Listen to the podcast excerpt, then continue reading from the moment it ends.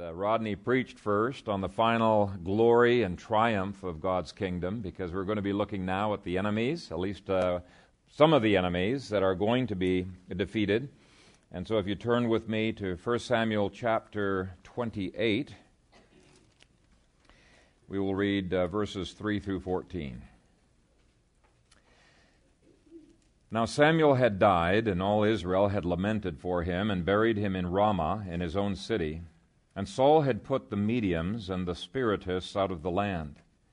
Then the Philistines gathered together and came and encamped at Shunem. So Saul gathered all Israel together, and they encamped at Gilboa. When Saul saw the army of the Philistines, he was afraid, and his heart trembled greatly. And when Saul inquired of the Lord, the Lord did not answer him, either by dreams, or by Urim, or by the prophets. Then Saul said to his servants, Find me a woman who is a medium, that I may go to her and inquire of her. And his servants said to him, In fact, there is a woman who is a medium at Endor. So Saul disguised himself and put on other clothes, and he went, and two men with him, and they came to the woman by night. And he said, Please conduct a seance for me, and bring up for me the one I shall name to you. Then the woman said to him, Look, you know what Saul has done, how he has cut off the mediums and the spiritists from the land. Why then do you lay a snare for my life to cause me to die? And Saul swore to her by the Lord, saying, As the Lord lives, no punishment shall come upon you for this thing. Then the woman said, Whom shall I bring up for you? And he said, Bring up Samuel for me. When the woman saw Samuel, she cried out with a loud voice. And the woman spoke to Saul, saying, why have you deceived me? For you are Saul. And the king said to her, Do not be afraid. What did you see? And the woman said to Saul, I saw a spirit ascending out of the earth. So he said to her, What is his form? And she said, An old man is coming up, and he is covered with a mantle. And Saul perceived that it was Samuel, and he stooped with his face to the ground and bowed down. Father God, we thank you for this, your word, and it is our desire to uh, live in terms of your word. We pray that you would guide us, that you would uh, cause your grace to rest upon us, and Father, that we would uh, continue to worship you faithfully as we respond to your word. We pray this in Christ's name. Amen. Well, I want to begin by reading a story that you might have a hard time believing. But this story could be multiplied hundreds of times over by very reliable sources who have checked and rechecked uh, these things. And as I describe this, uh, I want you to realize not all mediums uh, act in exactly this way, but they all have some kind of supernatural phenomenon that are connected with them uh, as they deal with uh, the demonic. And this particular example took place in Tibet in 1993.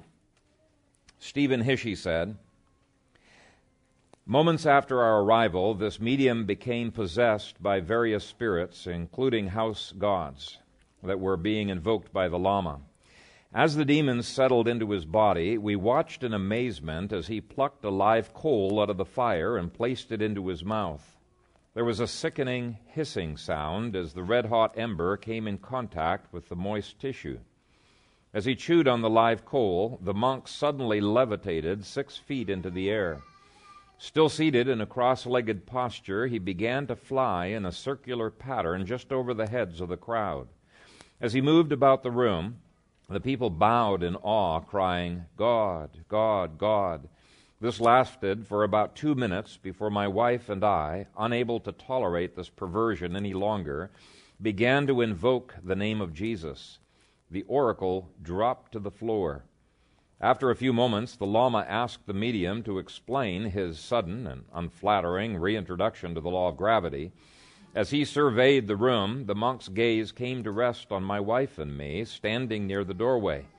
Pointing a finger in our direction, he exclaimed, These are the people. It was clear to me that this knowledge had been given him by a supernatural power. At this point, the Lama came over and stood directly in front of us. With his hands clasped together, he bowed politely. This was not an act of reverence, mind you, but a gesture beseeching us to go away. And we did. Now, Westerners have a hard time believing uh, that kind of story. And I will admit that there have been uh, magicians and scientists who have very carefully studied some of the phenomena in the occult and have been able to demonstrate that some of it, at least, is a hoax. Uh, some of the people have used magician's tricks and illusions and sleight of hand and ventriloquism and other things to try to give the illusion that something supernatural is going on when really it's, uh, it is just a bunk.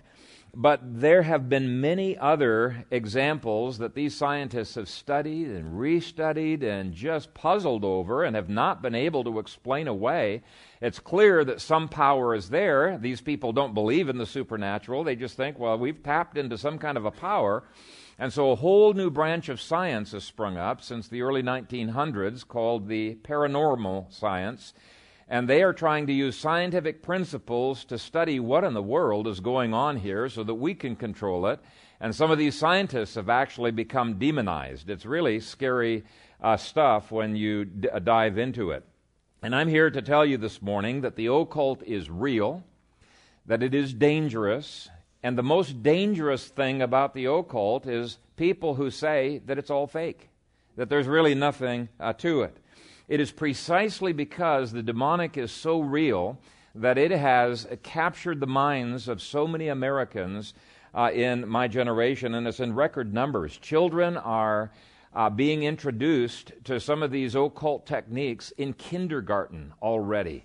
And we're not talking about relaxation techniques, we're talking about uh, them inviting spirit guides into their lives. And some of these children, as they get a taste of the supernatural, they keep coming back for more and more until they're in such bondage they cannot get out of it. And uh, pastors are having to deal with the demonic uh, in children. I've had to uh, help people who have been demonized from one visit to a palm reader or because they've been playing around with a, a Ouija board and all of a sudden freaky things uh, start happening in their lives. Let me try to give you a little bit of a picture of how pervasive this has become in America. Even in government, uh, you will find the occult. From the time of Abraham Lincoln to the present, there have been a number of presidents who have dabbled in the occult. Actually, interestingly, when you when you think about it, it's uh, many times their wives. I'm not sure why that's the case, but with Abraham Lincoln, it, was his wife who insisted that they go to these seances to try to communicate with the spirit of their uh, of their dead son. And uh, you've got the wife of uh, Ronald Reagan. You've got the, the wife of uh, President Clinton.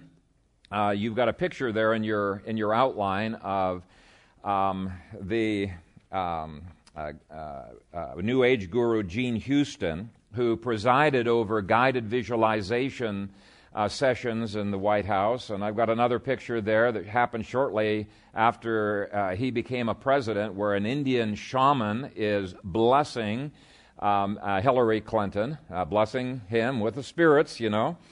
And so there is a lot of demonic that's been going on, even in presidential levels. And because of the influence of those kind of famous people and music and the arts and uh, media, and even because of, uh, uh, of um, uh, business, some of the business techniques that are going on in some corporations, uh, there are millions of Americans who have been introduced to the occult in my generation. In fact, um, a couple of authors Actually, there's several authors, uh, but there have been some studies that have been done, and they've estimated that more than 50 million Americans are actively involved in the occult. All you have to do is look at uh, the stores here in Omaha and the occult shelves. Unbelievable. They must be selling a lot of occult books. You look at the number of stores that are devoted to the occult in America, and you can see there's something serious going on. And uh, we have a problem that has to be dealt with. Now, what a lot of people don't realize is that people get hooked into the occult not through any overt dealing with the occult. Not at all. It usually starts much more innocently. And this is the way it was with Saul. His walk with the dark side started all the way back in chapter 15, and probably even earlier, but at least by chapter 15. It's hinted at in verse 3 of our passage here. Now Samuel had died, and all Israel had lamented for him, and buried him in Ramah in his own city. And Saul had put the mediums and the spiritists out of the land. Uh, we saw last week that Saul got rid of all of the occult early in his reign while he was still a good king. And that means he was not introduced to the demonic by visiting the occult. Okay, that was already out of the land. Uh, I want you to turn with me to 1 Samuel chapter 15. And we're going to read verses 22 through 23. So Samuel said, Has the Lord as great delight in burnt offerings and sacrifices as in obeying the voice of the Lord? Behold, to obey is better than sacrifice, and to heed than the fat of rams. For rebellion is as the sin of witchcraft, and stubbornness is as iniquity and idolatry.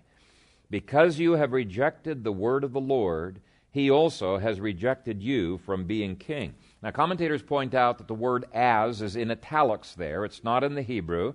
The Hebrew literally says rebellion is the sin of witchcraft, and stubbornness is iniquity and idolatry. It is at the very heart and core of what the occult is all about. You cannot separate the two.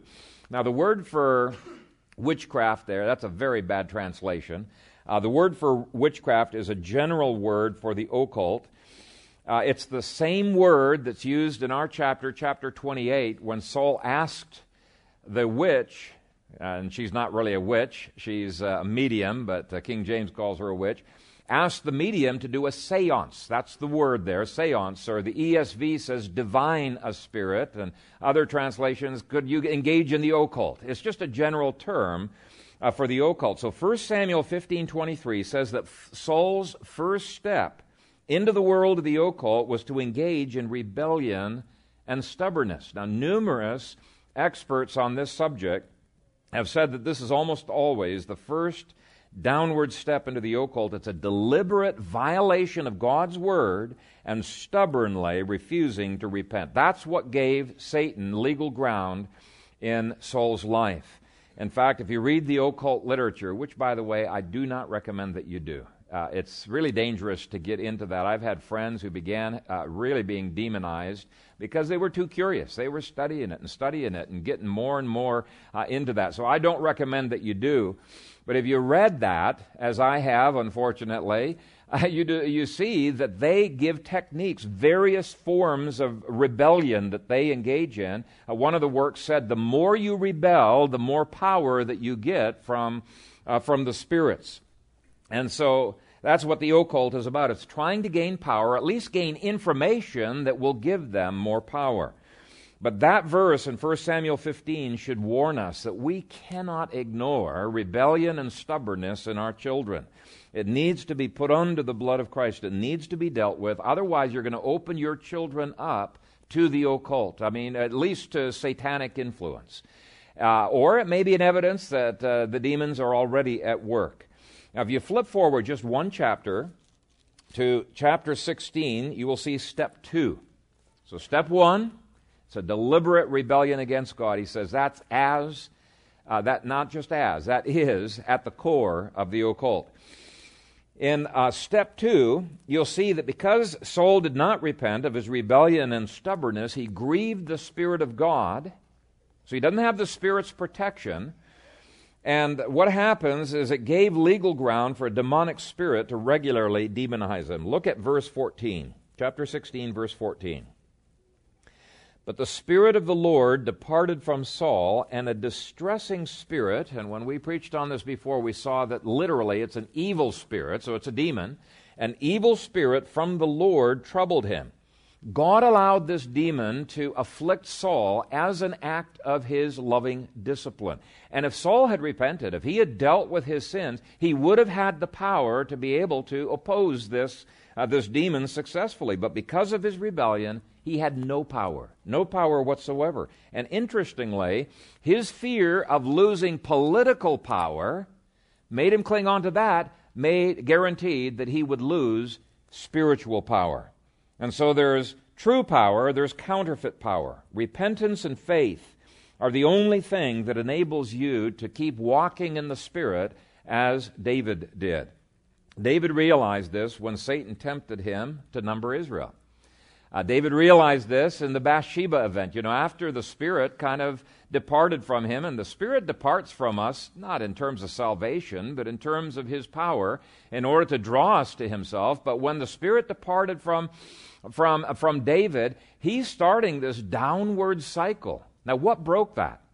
It was simply his repentance of his sin and his faith in Jesus Christ. It's so simple. It's so simple. And yet it's so hard for our flesh to do. Our hearts don't want to relinquish the very thing that keeps us in bondage. And part of what it made it so hard for Saul to even recognize what was happening in his life uh, was that this demon appears to have been what experts call a religious demon, a religious spirit. There are some demons that are so dark that they don't want you getting anywhere near to a church or a Bible. In fact, you start feeling sick if you come near a, a, a church or a pastor who's bringing the Word of God. These religious de- demons, they don't care whatsoever. Yeah, they're, they, they go to churches, they don't uh, mind that. And I want you to take a look at point C in your outline. Point C lists some examples of how this demon did not always manifest itself as being so evil. Many spiritists, many American mediums give every illusion of being Christians. They pray to God, they um, bless people in the name of the Lord, just like Saul did here. They're, they're not self conscious, uh, uh, you know, Satan worshippers. Here is Saul in these verses worshiping God, blessing people in the name of the Lord. He's very religious. And there is no reason why a person afflicted by this kind of a demon could not be present in the congregation uh, right now. Um, religious demons have no problem being around worshipers, using God's name, looking spiritual, so long as people don't start poking their finger, you know, at the rebellion and at the stubbornness in their lives. That's going to be something that will definitely upset them. But in chapter 23, verse uh, 7, the demon was moving Saul to kill David, and right in the very act of trying to move him to murder David, here's what Saul is saying in his mind God has delivered him into my hand. Isn't that interesting? He, the, the narrator tells us that Saul is so deceived by this demon, he actually thinks God is blessing him. He thinks God's at work in his life, that God is the one who's delivered him. Why in the world would he think that when he is opposed to God? It's the nature of the way a religious spirit works. Now look at the religious hypocrisy of Saul in 1 Samuel 28 and um, verses 6 and 10. Verse 6 says, When Saul inquired of the Lord, the Lord did not answer him, either by dreams or by Urim or by the prophets. This demon who was driving Saul did not seem to have any problem with Saul praying, uh, seeking guidance through the Urim or through prophets. Uh, there was no threat for the demon. And actually, it's a blessing that, that God did not allow this demon to deceive Saul into thinking that he had some guidance from the Lord because the harsh uh, reality of what he was facing may have opened Saul up to repentance before he died. And we'll maybe look at that in a future Sunday.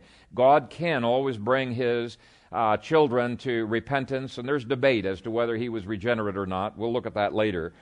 But take a look at verse 10. And Saul swore to her by the Lord, that's all capital letters, uh, Yahweh. Saul swore to her by Yahweh, saying, As the Lord, as Yahweh lives, no punishment shall come upon you for this thing. Now, wasn't that odd? He swears by Yahweh and, uh, you know, says he's not going to hurt her while he is asking her to do a seance, which is utter rebellion against Yahweh. And yet, she buys into it. Uh, you know, it seems so incongruous to us, but it didn't seem incongruous whatsoever to the two of them. But this is so typical of the deception of religious spirits. Down through American history, most mediums have claimed to believe in God. In fact, a lot of times they'll say, Why don't we pray and ask God's blessing on this seance? I'm not kidding. Uh, they pray to Jesus. They're very, very religious. In fact, these demons will drive them to being very religious. But uh, that's with seances. That's not the only kind of uh, religious demon. And I thought, while we're dealing with religious demons, why don't I go ahead and list for you some of the kind of religious spirits that are at work within the Church of Jesus Christ. There's first of all the person who has the counterfeit gift of discernment. He is constantly sensing other people's sins and other people's errors and manipulating the people to go in a given direction. You know, he might say, You know, I've sensed that uh, the Lord really wants you to be doing such and such. Always be nervous about people who seem to always know God's will for your life. You know, it is probably a religious spirit who is giving uh, this kind of uh, guidance to them. Um, now, I believe in personal guidance, and I should make that clear, but I don't believe that God has given to individuals the guidance to direct everybody else's lives. He doesn't say to the church, I think the church needs to be doing such and such today. That would be normative, okay? And the only normative revelation God has given now that the canon is closed is the Scripture of God. Uh, and so if somebody tells you, well, I believe that God has um, revealed to me that you're to be my wife, and you will be out of the will of God if you don't marry me, I think an appropriate response would be to say, Well, I'll take that under advisement, you know, and if you meet the biblical criteria, and my dad approves, and uh, you better talk to my dad first, and, uh, and God gives guidance to us, then I'll get back to you, okay? But um, People with this false spirit of discernment might dream about wrongs, perhaps sexual sins that another person has, uh, has done, and it poisons them toward that person. This is a spirit that is masquerading as the Holy Spirit's giving guidance, but in reality, it doesn't build up like the Holy Spirit does, it tears down. It divides. It brings all kinds of negative attitudes toward other people. And yet, the whole time that it is doing this, it's quite comfortable working within the church. And people like Derek uh, Prince, uh, who have sought to cast out such religious spirits, have found them incredibly resistant, much more resistant than some of the other dark spirits that are out there. They're very difficult to deal with. So, the first kind of religious spirit is a counterfeit gift of discernment. Then there is the spirit of Jezebel that manifests itself through manipulation and through control. Uh, when you see in a church caucuses, you know, groups of people who are meeting together simply to complain about problems in the church, uh, there's likely a spirit of Jezebel that is at work. Now, experts have found that deeply wounded people are especially susceptible to this kind of uh, spiritual manifestation. Uh, this spirit will often undermine the ministry of the word, undermine leadership, gossip, and pray about church problems that are out there, and it makes them bitter many, many times. And experts in the occult have said that the church in America in the last 50 years has just become pervasively plagued with this kind of a spirit. He said it's everywhere. This is the reason for so many church splits. And it could be splits over anything. Some of the things that churches split over are unbelievably irrational. They don't make any sense unless you realize that there are religious spirits that are at work. Okay, then there is the spirit of self righteousness. And many times these religious spirits, they'll spar back and forth. And so uh, it may not be verbal, it may be in their heads. And so you'll get a, a spirit that's undermining somebody and then there's going to be another religious spirit in that person who's going to respond with self righteousness and will come as an attack against that other person. They're so clever in the way in which they cause people uh, to fight and to divide. One manifestation of this spirit is to give a pastor, or actually it can be anybody else as well, but to give a pastor a martyr complex. I have looked on in absolute amazement at a pastor that I know who deliberately does things all the time. He just deliberately tries to make people mad. make people mad at him. He sabotages his own ministry. It's like he's not comfortable with himself unless somebody's upset with him over something. It's amazing. His ministry is completely surrounded uh, with controversy, and every year he's got to drive somebody out of the church. He doesn't feel good unless he's being persecuted. Okay, he's got a martyr complex type of an idea. And there are so many religious spirits, and here's the point every one of them feels perfectly comfortable within the church. Like Saul, people who are influenced by these spirits can think, hey, I'm serving God. I'm a good Christian. I'm serving God. In fact, point D shows that Deuteronomy 18 connects all of the various forms of the occult with false prophecy within the church. And the false prophets definitely have a religious spirit because they're convinced that they are serving God. In fact, Matthew 7 indicates that on the day of judgment, there are going to be people who have had these false uh, spirits within them who are going to say, Lord, how come you're opposed to us? We've been serving you. Haven't we done miracles? Haven't we prophesied in your name? And then Jesus will say to them, I never knew you. I never knew you. Now, we've already mentioned that these religious spirits are not just at work with unbelievers, they're at work with believers as well, genuinely regenerate people. And we do need to be uh, aware of that. So, how do you test if you're being plagued by a religious spirit like Saul was?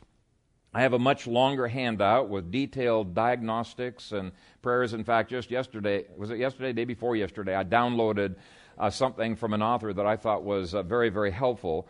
But for now, let me just read 2 Timothy 3 1 through 5, which gives 19 telltale signs of this Spirit. Now, no one of them is indicative. Our flesh can produce these things as well. But when you've got a grouping of these things working together, you need to begin to be suspicious and say, Lord, is there uh, just my flesh, or is there, a, is there a demonic presence that I need to be warring against as well?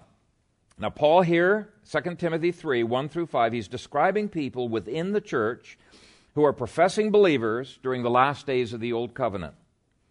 But know this that in the last days, perilous times will come, for men will be lovers of themselves, lovers of money, boasters, proud, blasphemers, disobedient to parents, unthankful unholy, unloving, unforgiving, slanderers, without self control, brutal, despisers of good, traitors, headstrong, haughty, lovers of pleasure rather than lovers of God. And then here comes the summary description of this religious spirit having a form of godliness, but denying its power, and from such people turn away. Now, Saul can be described by that.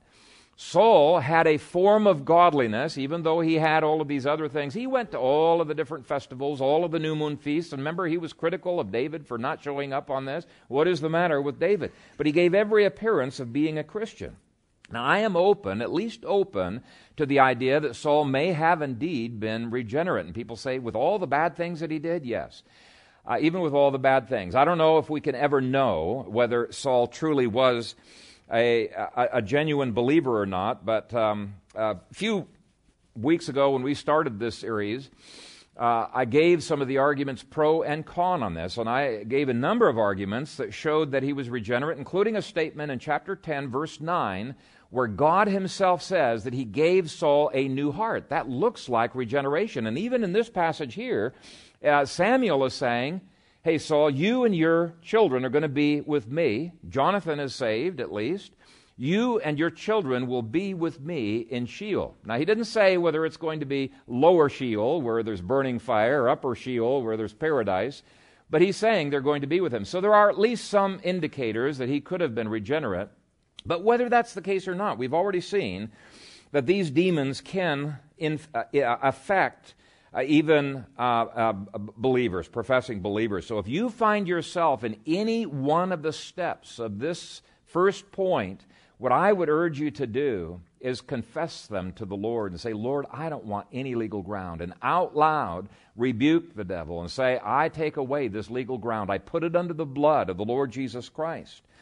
And uh, it does need to be out loud because uh, it doesn't seem silent resistance. I've never had success against demons with uh, silent resistance in my head. It's only when I've said it out loud. But anyway, Satan's not a mess, an enemy that we want to mess around with. And that brings us up to Roman numeral 2. How serious is dabbling in the occult? Some Christians don't take it seriously at all. You find them reading their horoscope uh, in the newspaper every day. Uh, you see them having no problem when they go to a fair getting their fortune read. And in other ways, they're dabbling in the occult. Just out of curiosity, uh, they are doing this.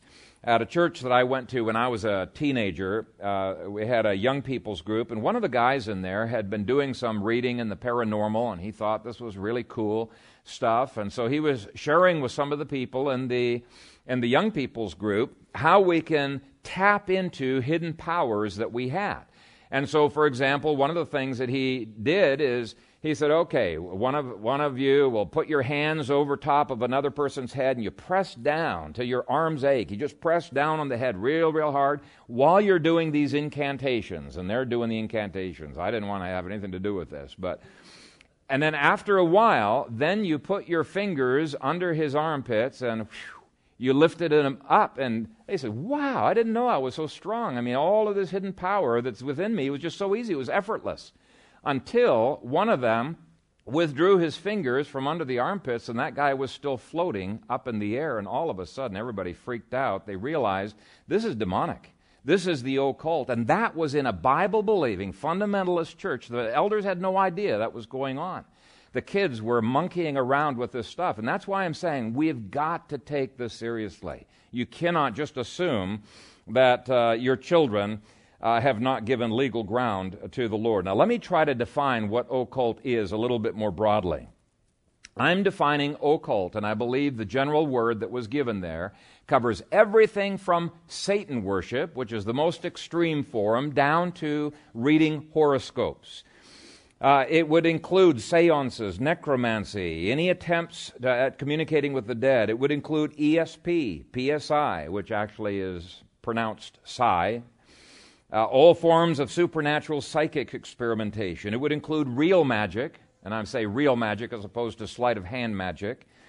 It would include fortune telling, wearing charms, carrying a lucky rabbit's foot, using a Ouija board, astrology, casting spells on people, buying love potions. All of that is the occult. And here's the question How seriously should we take all of that? Well, 1 Samuel 28, verse 3 says that under Samuel's godly influence, all occult uh, practitioners were either kicked out of the land of Israel or were put to death. The Hebrew is a little bit ambiguous there. But uh, they were not allowed to remain in Israel. I want you to take a look at the complaint of the woman in verse 9. Then the woman said to him, Look, you know what Saul has done, how he has cut off the mediums and spiritists from the land. Why then do you lay a snare for my life to cause me to die? I mean, she certainly felt that she was in danger of being killed. So either they were all killed, or more likely, they were all kicked out of the land and threatened with the death penalty if they came back into the land and, and, and practice this. And this is totally consistent with God's law, and it's consistent with the flexibility that you see on penology within God's law. Let me read you some of the scriptures that are in your outline. Exodus 22:18 You shall not permit a sorceress to live. Now I'd say that's taking sorcery pretty seriously. Right? Leviticus 20, 6 through 7. And the person who turns to mediums and familiar spirits to prostitute himself with them, I will set my face against that person and cut him off from his people. A man or a woman who is a medium or is familiar spirits shall surely be put to death. They shall stone them with stones. Their blood shall be upon them. Deuteronomy 18, 9, 9 through 14. When you come into the land which the Lord your God is giving you, you shall not learn to follow the abominations of those nations. There shall not be found among you anyone who makes his son or his daughter pass through the fire, or who practices witchcraft, or a soothsayer, or one who interprets omens, or a sorcerer, or one who con- conjures spells, or a medium, or a spiritist, or one who calls up the dead. For all who do these things are an abomination to the Lord, and because of these abominations the Lord your God drives them out from before you. You shall be blameless before the Lord your God. For these nations which you will dispossess listened to soothsayers and diviners. But as for you, the Lord your God has not appointed such for you. Now, one standard by which you can measure the seriousness of any sin is by looking in the Bible to see if there was any death penalty associated with it. You children who want to curse your parents, and hopefully that's not true of any of you, or want to strike your parents, Read Matthew 15 sometime and see what Jesus said about that. He took it unbelievably seriously. And again, as we've seen, and we'll look a little bit more, it's connected with the occult. And of course, we're talking about the state doing this after a fair trial and after the parents have brought, you know, the, the, so uh, there's, there's so many checks and balances in God's law, and it's a maximum penalty. And as soon as there's forgiveness, you know, there can be a lesser penalty. So there's all kinds of caveats. But the scripture is clear that with the occult there, these spiritists deserve the death penalty. I think we have to at least say that. They deserve it. Whether they get it or not, they deserve it. He calls it an abomination. So I would say, first of all, that God's law treats the occult very, very seriously, and we should too. It is extremely dangerous. And I won't go into it, but I've given some scriptures in your outline that show that kings were judged as being either good kings or bad kings by whether or not they uh, kicked these uh, occultists out of the land of Israel, which is very interesting to me because this means it was a federal crime. Not just a state or a county or a city crime. This was on a federal level, which makes this even more serious because most crimes were much more libertarian. They were only uh, crimes on the city level. But here, it's very clear it was on the national level, showing its seriousness. And then 1 Chronicles 10:13 sums up why God destroyed Saul in the battle in the next chapter. He sums it up with two things, and let me read that verse. So Saul died for his unfaithfulness which he had committed against the Lord, because he did not keep the word of the Lord, and also because he consulted a medium for guidance. That pretty much sums up his life, right? His rebellion, his going to a medium. Now, the last danger that I list in your outlines is that people are actually defiled. They are defiled when they go to such people, even if they're just going out of curiosity. Uh, Leviticus 19, verse 31 says, Give no regard to mediums and familiar spirits. You're not even supposed to listen to them. Don't pay any attention to them. He says, Do not seek after them to be defiled by them. I am the Lord your God. Now, if you took that literally, that means you shouldn't even pay attention to or read the horoscope in the newspaper. He says that's how seriously you need to take it. I could give you many stories of friends who began to be demonized after they started meddling just a little bit, just out of curiosity doing research and more research than they needed. And I could give you hundreds of stories from books that have been well documented of people who began to be demonized after they had fooled around for one time with a, an occult game or a symbol or went to an occult meeting. Okay? Very serious. Now, let me give you a, heads up. We're going to end with this, but in 1 John it says, that everyone who is born of God overcomes the world, and this is the victory that overcomes the world, even our faith. And it goes on to say in the, the, the very last chapter there that, that everyone who guards himself, the wicked one cannot touch him. You are invincible if you're guarding of yourself. If you're abiding in Christ, you're confessing your sin, you're walking uh, close to his spirit. He can't touch you. He cannot do a thing to you. Even the youngest of you have power over satan and you don't need to be afraid of what we're talking about here. So i just want to give you a heads up on that. But i'm going to finish up this section by answering the question and i'm sure a lot of you are puzzling over this. Was this woman a fake? Okay? What was going on in this chapter? Did Samuel really appear, or was this just an illusion? Was this maybe a, a demon impersonating uh, uh Samuel? And I have had mature Christians who have just gotten very angry and they have just absolutely insisted that this could not be Samuel. It could not. It's just so inconsistent with the rest of Scripture. And they have said this had to have been illusion or it had to have been a demon who was impersonating uh, Samuel. And yet the narrator says clearly it was Samuel all the way through this passage. Verse 15 doesn't say Saul thought Samuel was talking to him. It says by inspiration, now Samuel said to Saul. And so this has been very confusing to people. Uh, in fact, there are people with seance, uh, do seances. They've actually gone to this chapter and uh, they've tried to justify seances. They say, oh, Saul was just being a meanie in his early years when he was kicking people out of the land of Israel. See, God's correcting Sa- Saul here. Uh, Saul uh, was doing the right thing. God is basically justifying the use of seances. See, God brought up Samuel as a result of her work. And then there are others on the other side, they say, ah, it's just all illusion. There's nothing going on whatsoever. And the truth is somewhere in between there.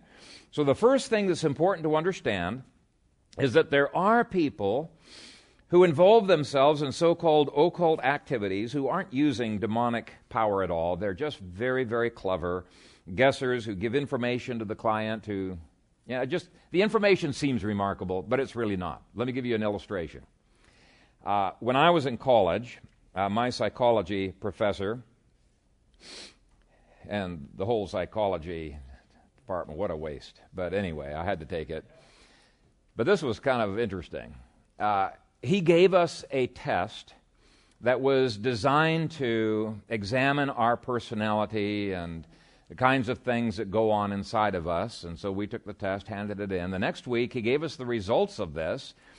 And uh, I'm a very speedy reader, so I'm looking around the room after I've read mine, and you could see the visible shock on people's faces as they're reading down through the paper because it looks like this professor has seen into the deep, dark secrets of their hearts and all of the shameful things that they have done. There was a couple of people, they were bright red, they were blushing reading, the, the professor knows this about me.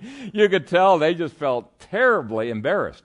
So after everybody's read and, and this is settled in, the professor said, By the way, everybody got the same sheet of paper.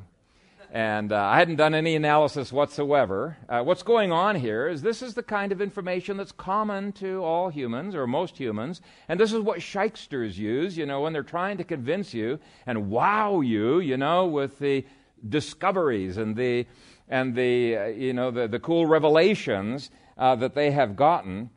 And he was saying these are things that are just common to human nature. So I'll be the first to admit that a lot of what happens in occult circles is not supernatural at all. Though, of course, those people, they're playing with fire. They are opening themselves up to Satan getting legal ground into their lives and beginning to work in, in, in their lives as well. Some people use magician tricks. Some people use ventriloquism to make it sound like a voice is coming from across the room uh, or they'll use sleight of hand, uh, maybe illusions to make it look like a spirit is, is appearing. There's lots of books out there that have debunked them. I've got a couple of fabulous books that have debunked a lot of this stuff on my shelf. Uh, and so here's my point on bringing this up. Don't believe every story of occult happening. You're going to look foolish if you do, because a lot of that stuff has been debunked. But having admitted that, the fact of the matter is you cannot read through all of the passages on the occult in the Bible without realizing there really are demons at work. And you cannot even read the literature that's out there describing the occult without realizing that. And by the way, God would have banished even people who pretended to be occultists. They would have been banished. Anybody who's remotely dealing with that, because of how dangerous that is to an entire nation. And Scripture would portray mediums as normally being people who are possessed by familiar spirits. And let me give you some examples. These are demons who impersonate the dead. Leviticus 20, verse 27, speaks of a medium, quote, who has familiar spirits, unquote. Not who claims to have, but who has familiar spirits. Acts 16, 26. Luke says a certain slave girl possessed with a spirit of divination met us. She really was possessed. And you can look at many other scriptures and you can see that the occult is real. Um, it, is a, it is real demons who are really dangerous. And I want to quickly show how, even though mediums like this woman at Endor, uh, even though they do dabble with the supernatural, with uh, demons, that they cannot raise dead spirits. Okay? They cannot uh, uh, do what happened here. What happened here was a supernatural miracle uh, that God performed. It was not something she did, not at all. Take a look at verses 11 through 12. Then the woman said, Whom shall I bring up for you? And he said, Bring up Samuel for me. When the woman saw Samuel, she cried out with a loud voice, and the woman spoke to Saul, saying, Why have you deceived me? For you are Saul. So, it's obvious. Saul thinks she can bring up a spirit of a dead person. She claims to have the power to bring up a dead person. That aside, commentators have said we can deduce three things from this passage. First, Samuel appeared before she had any time to go through her normal occult rituals, and this is extremely significant. A medium will always go through a ritual in which she asks the demons to possess her. And that takes a while. There's always a ritual that they go through. Usually she becomes unconscious, and then the demon speaks through her or speaks in connection with her in some way. Now she's not unconscious in this in this chapter, so I think that's significant as well. But there are various ways that demons can speak through the woman or speak outside the woman. Isaiah 8:19 speaks of mediums who chirp and mutter by demonic power. Uh, sometimes the muttering comes from their th- throats. Sometimes an odd voice will come out of their stomachs or even up from the ground. For example, Isaiah 29, verse 4 says, You shall be brought down, you shall speak out of the ground, your speech shall be low out of the dust, your voice shall be like a medium's out of the ground, and your vo- speech shall whisper out of the dust. And sometimes it is freaky. There will be a deep male voice coming out of a woman's out of the woman's body. Uh, or it, sometimes it'll come right behind a client's head or in front of him or come out of the ground. Sometimes a pen will lift up from the, gra- uh, from the table and start writing a message with no hand attached to it. Sometimes there'll be a light or some kind of a form, um, maybe even that looks like a person, uh, that will appear uh, in, in, in, in the room. And sometimes that object that uh, manifestation will speak or it'll pick up the pen and write. Uh, there's a number of different ways that it happened. And my point in bringing all of this up is that there is always a ritual that a medium will go through in order to supposedly summon the demon. Well, supposedly summon the, the dead, but they're really su- summoning a demon who impersonates the dead. It's the medium inviting the person up. Okay, that's the key. But in this passage, Samuel appeared before she could do anything in her ritual. That's the first clue that it was not her who brought Samuel up. It was God who answered Saul's wish to speak to Samuel. In fact, Samuel himself, in the later verses here, um, let's see, um, yeah, why have you disturbed me by bringing me up? In verse uh, 15. So Samuel credits Saul with bringing him up, not the, the medium. Usually the medium gets the credit. And so, what's probably happened is God has communicated to Samuel, I'm going to do a miracle. Saul wants to speak to your spirit. I've got a message that I want you to, to give to him. And uh, uh, when he comes up, he does not, Samuel does not talk to the medium. He doesn't give her the time of day. He, he just completely ignores her and he directly talks to Saul. So that's the first clue. Second, she screamed in fright. Is not that the demon that she's used to dealing with. This was something totally unexpected and something that she did not do. As one commentator said, something happened outside her control. The Geneva Study Bible says, It is clear from the medium's reaction that she could not compel Samuel to appear. And so her scream is a second clue that this is not the normal work uh, of a medium, but it was, it was God actually circumventing her work. That's so key. He's circumventing her work. This means that God does not condone what the medium is doing. He's not answering the medium. In fact, he's ignoring her. God was doing something unusual, and it was something that totally surprised her. Third, her response to Saul seems to indicate that the appearance of Samuel coincided, and the Hebrew I think is quite clear on this, coincided with Saul's request to bring up Samuel and that coincidence made her immediately realize she's dealing with King Saul. So they all happen at the same time. Now, Saul promised her that he, she wouldn't get in trouble, urged her to continue.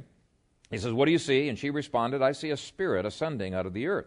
Now, at first, Saul couldn't see Samuel. Perhaps it's because he was further away from that pit. Usually the mediums dug a huge pit, and I think you can sort of see a pit in the picture uh, that artists have conveyed, but mediums usually dug this huge, deep pit.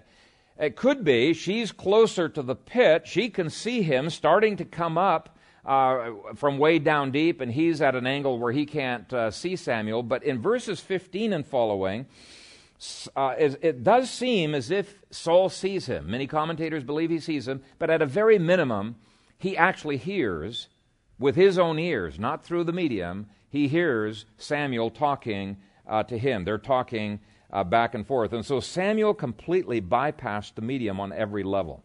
Okay, with all of that, I've dealt with the one error, right? Of, uh, of people who say, yeah, this thing justifies seances. Now let's deal with the other error that says this wasn't Samuel. Commentators point out that Samuel is indeed talking to Saul, and I, I don't think we can miss that. Second part of verse 14 Saul, and Saul perceived that it was Samuel. And he stooped with his face to the ground and bowed down. He perceived correctly that it was Samuel. And then the narrator goes on to say in the following verses this is not an illusion. It actually was Samuel who came up.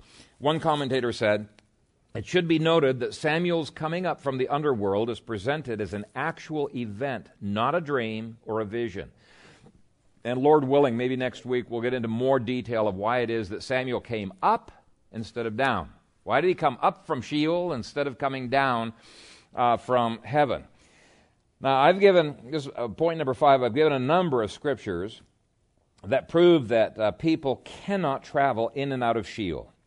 Uh, Ezekiel 26 says that even if people seek to make contact with the dead, that would be mediums, he says, quote, they can never be found again.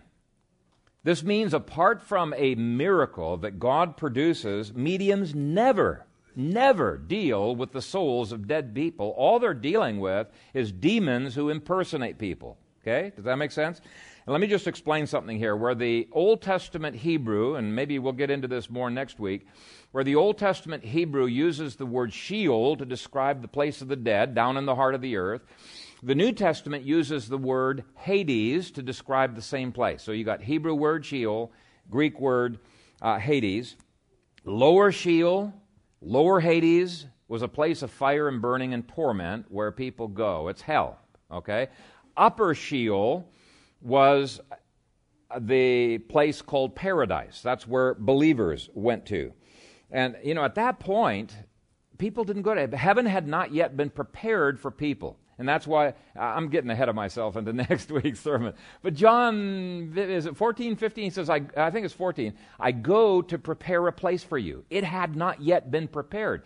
And so what happened is Jesus, when he came up, the New Testament uses the word Hades. It says his soul came up from Hades and when his soul came out of Hades, he took all of those Old Testament saints and he took them to heaven. So that's a very brief introduction to. I don't even know if I'm going to deal with it next week. We'll see. But that's uh, probably a, a brief version of what we'll look at. But this place called Sheol or Hades has gates on it, has bars on it. Revelation says anyone who's in Hades can't escape, cannot get out of it, unless God lets them out. And for that matter, nobody can travel from upper Hades to lower Hades and get back again. Or, you know, they can't travel out of their, out of their spaces. In fact, let's just go ahead. Turn with me to Luke 16. Turn with me to Luke 16. We'll, we'll go ahead and, and take a sneak peek, uh, look at this. Uh, yeah, uh, we'll start reading at verse 23.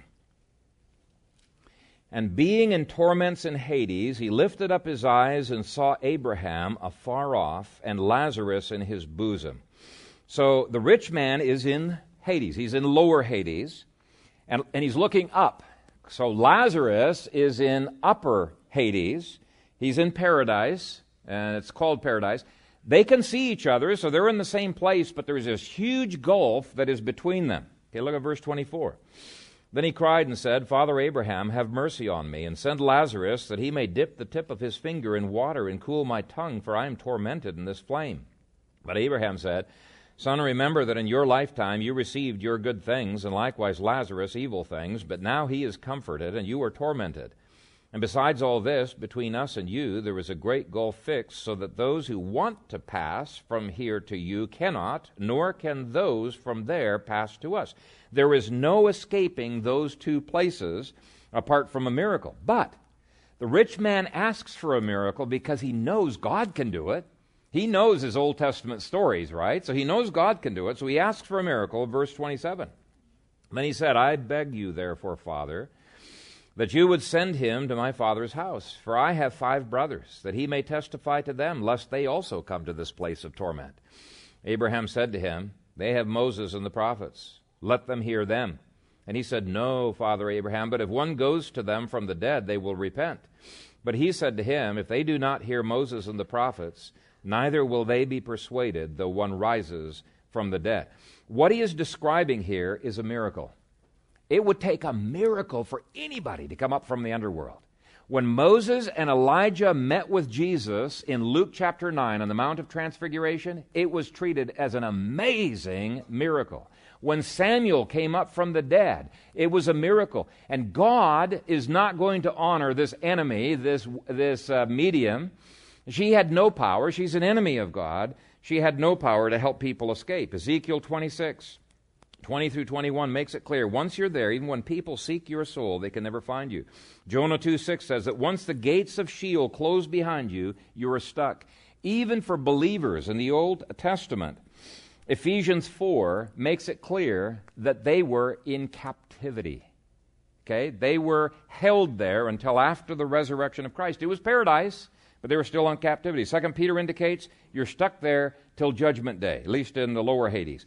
And I bring all of that up so that you can have ammo to use against those who claim that um, you know you can uh, communicate with the dead. You cannot. You cannot, and it's uh, inappropriate to even try.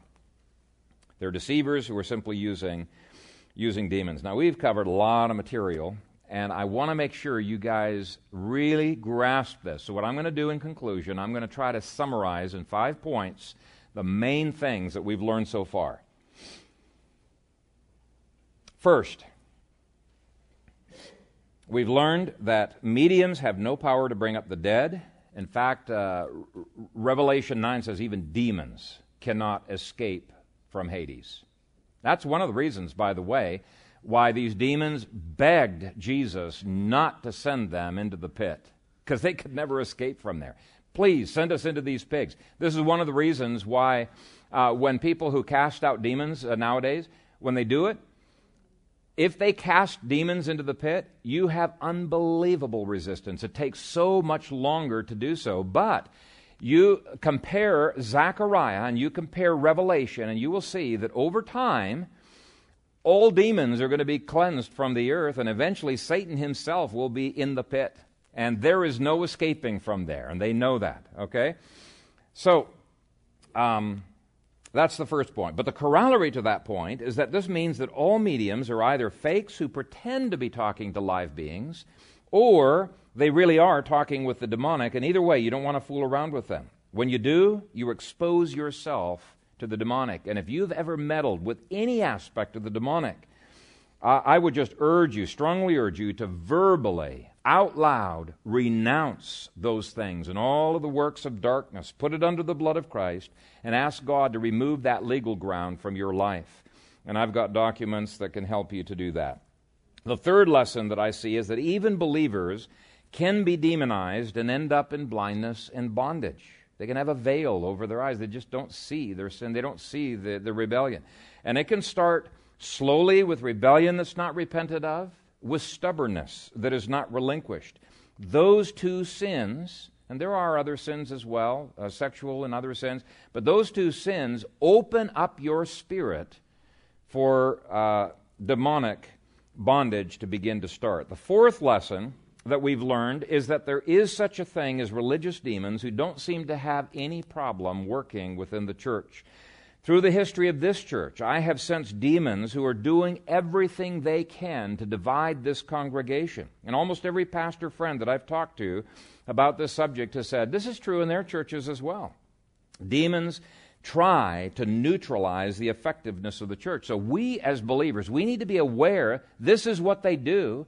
We need to look at the symptoms. We need to resist uh, uh, the demonic, pray against it, and for sure don't be receiving the kind of speech uh, and uh, destructive suggestions that uh, uh, from people who are moved by those demons. And let me just give you one example of that. I talked with somebody several years ago who was totally poisoned to another person in the congregation.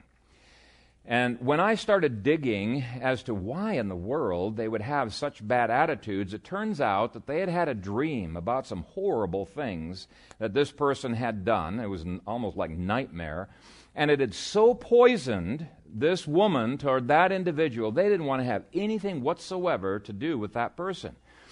And it was not until they recognized the demonic in this and they confessed it and they prayed, say, Lord, I recognize that this is demonic. Please forgive me for having even believed it. And praying against the demonic spiritual warfare, that all of a sudden all of these negative attitudes against this person were completely released. And then she wondered, why in the world would I have even taken this seriously? It is so silly. It was so crazy. And yet, for quite a period of time, it had poisoned her to this individual. And uh,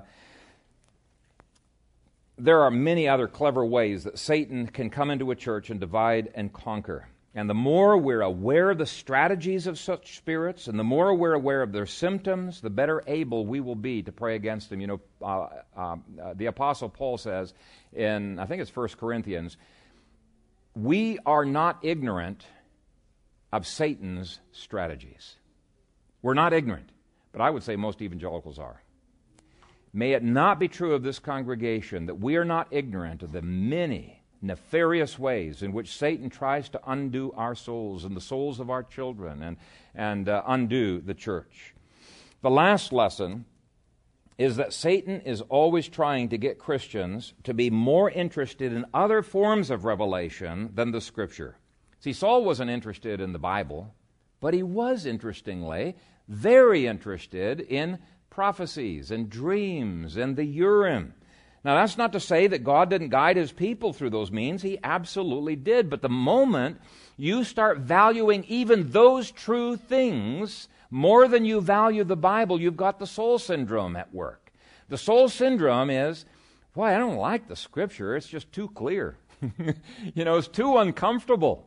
Uh, it gets in my life uh, too much. And so I want to seek some other revelation.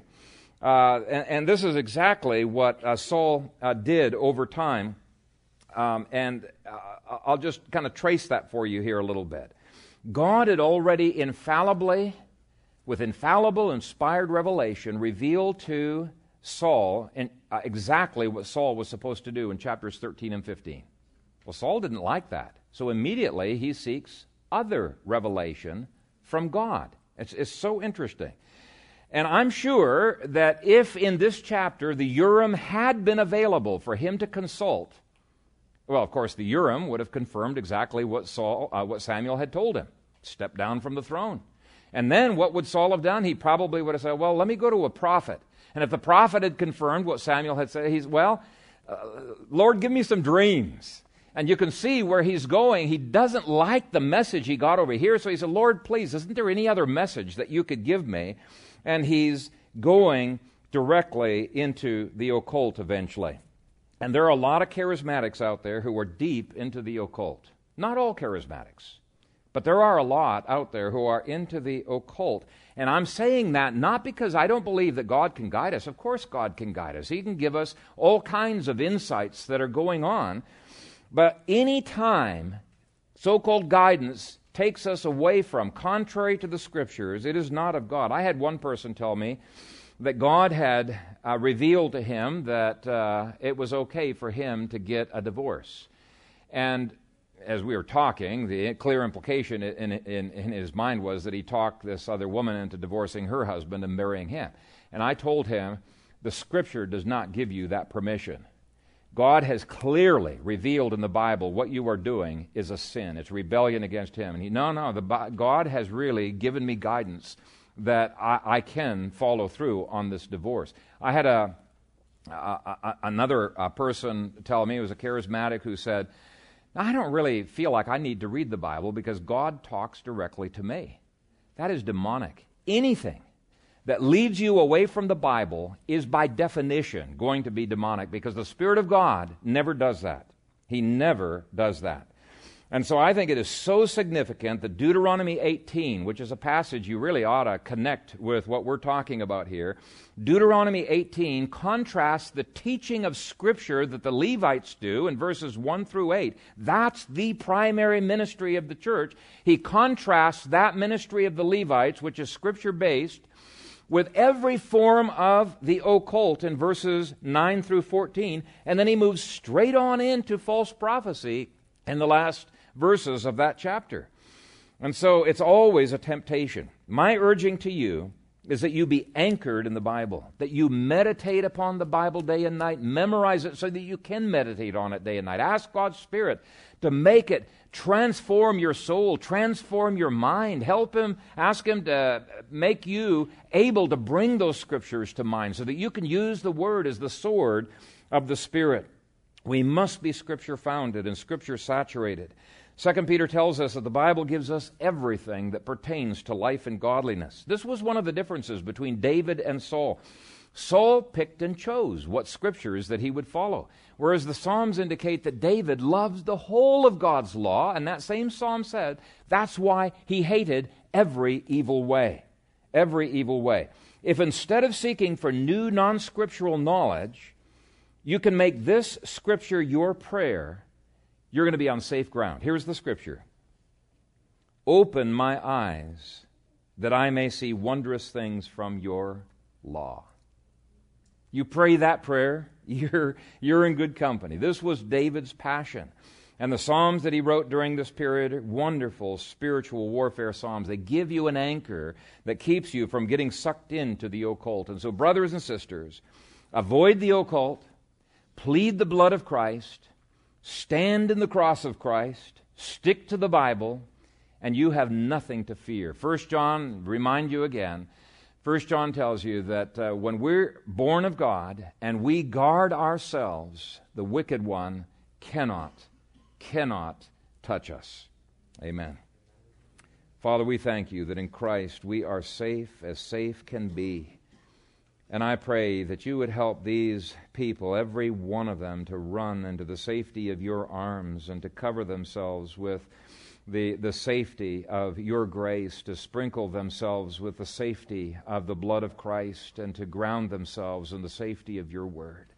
I pray that if the occult has touched any heart in this congregation, that they would indeed have the courage to renounce it and to stand in the liberty by which Christ has set us free.